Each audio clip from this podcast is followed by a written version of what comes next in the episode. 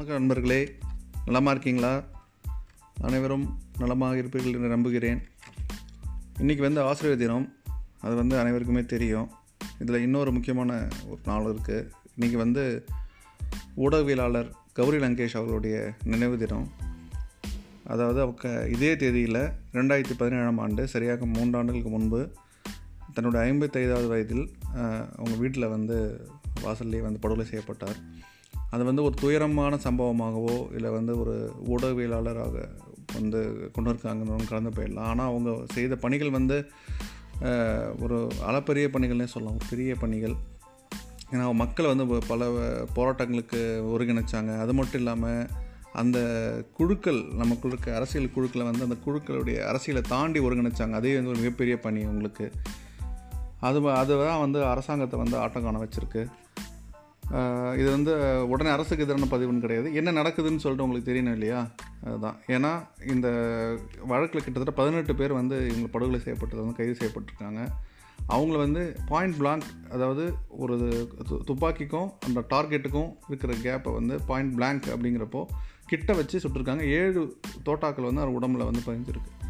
So அது மாதிரியான வகையெல்லாம் கொண்டு இருக்காங்க. இது வந்து மிக மிக முழுக்க முழுக்க திட்டமிடப்பட்டு செய்யப்பட்ட ஒரு படுகொலை. ஏன் அப்படின்னு சொல்லிட்டு அந்த படுகொலையாளர் ஒருத்தர் வந்து பிடிச்சி கேட்டிருக்காங்க. அப்போ அவர் சொல்லியிருக்காரு.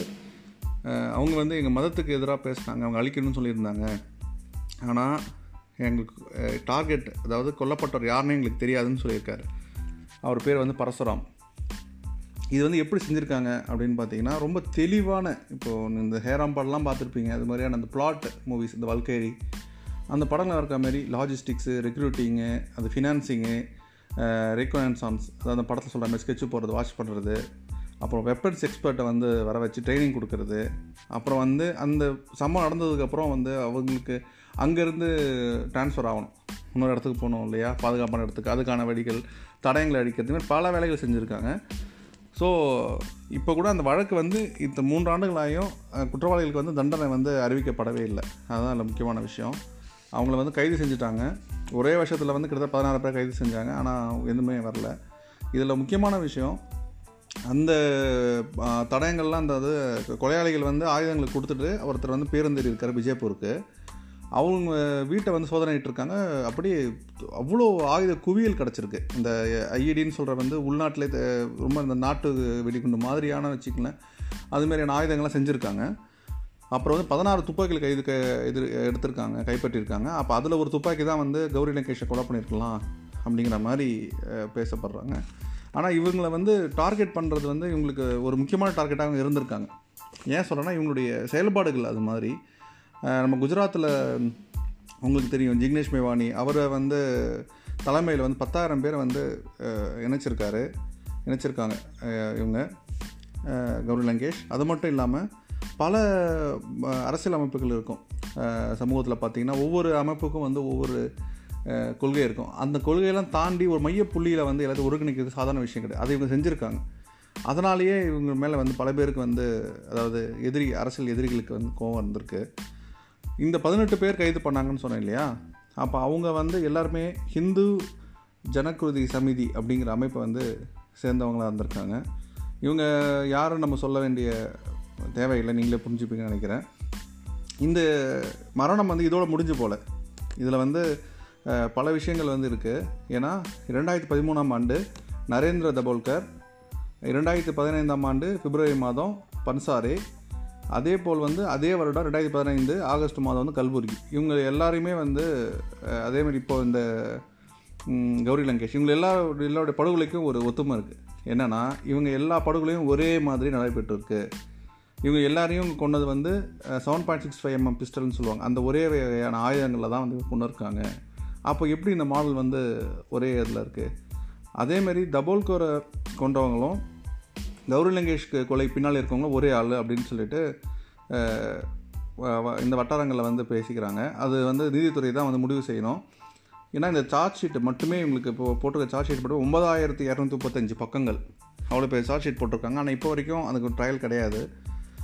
ஸோ இந்த அதாவது ஒரு ஊடகவியலாளர் வந்து தைரியமாக போய் அஹ், சுட்டுக் அளவுக்கு ஆர்கனைஸ் பண்ணி பதினெட்டு பேர் எனக்கு தெரிஞ்சு பதினெட்டு பேர் தெரியாமல் எத்தனை பேர் வந்து அப்போ அவங்க இவ்வளோ ஒரு முக்கியமான டார்கெட்டுங்கிறது தெரிஞ்சுக்கலாம். ஆனால் இவங்க நினச்சிட்டாங்க இந்த செய்தி வந்து இதோட போயிடும் சுட்டு கொண்டுட்டா வாய்ஸை முடிச்சிடலாம் அப்படின்னு.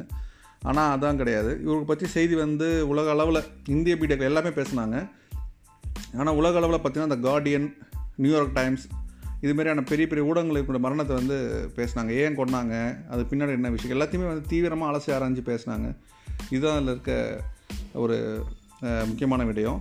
ஆனால் இந்திய ஊடகங்களை பொறுத்த வரைக்கும் இந்த ஒரு ஊடகவியலாளர் கொல்லப்பட்டதை வந்து மேற்கொண்டு தனிப்பட்ட முறையில் அதாவது ஒரு ஊடக ஊடகமாக செயல்படுறாங்க.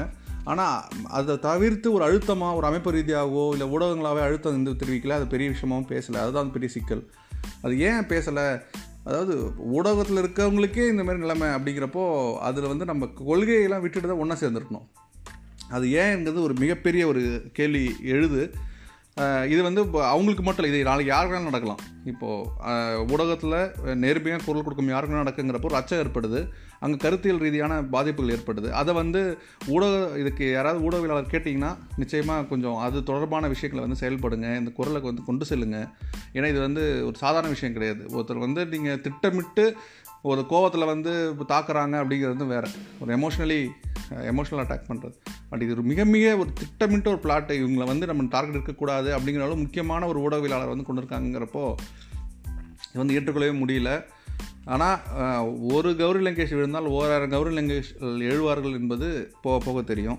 இதில் இன்னொரு முக்கியமான விஷயம் வந்து பார்த்திங்கன்னா ப்ரெஸ் ஃப்ரீடம் இண்டெக்ஸ்னு சொல்லிட்டு வருட வருடம் அந்த இங்கே சொல்லுவாங்க ரெப்போர்ட்டர் சாஃப்ரான் தியர் அதாவது ரிப்போர்ட்டர்ஸ் வித்தவுட் பார்டர்ஸ் அப்படிங்கிற ஒரு பன்னாட்டு அமைப்பு இருக்குது அவங்க வந்து வெளியிடுவாங்க.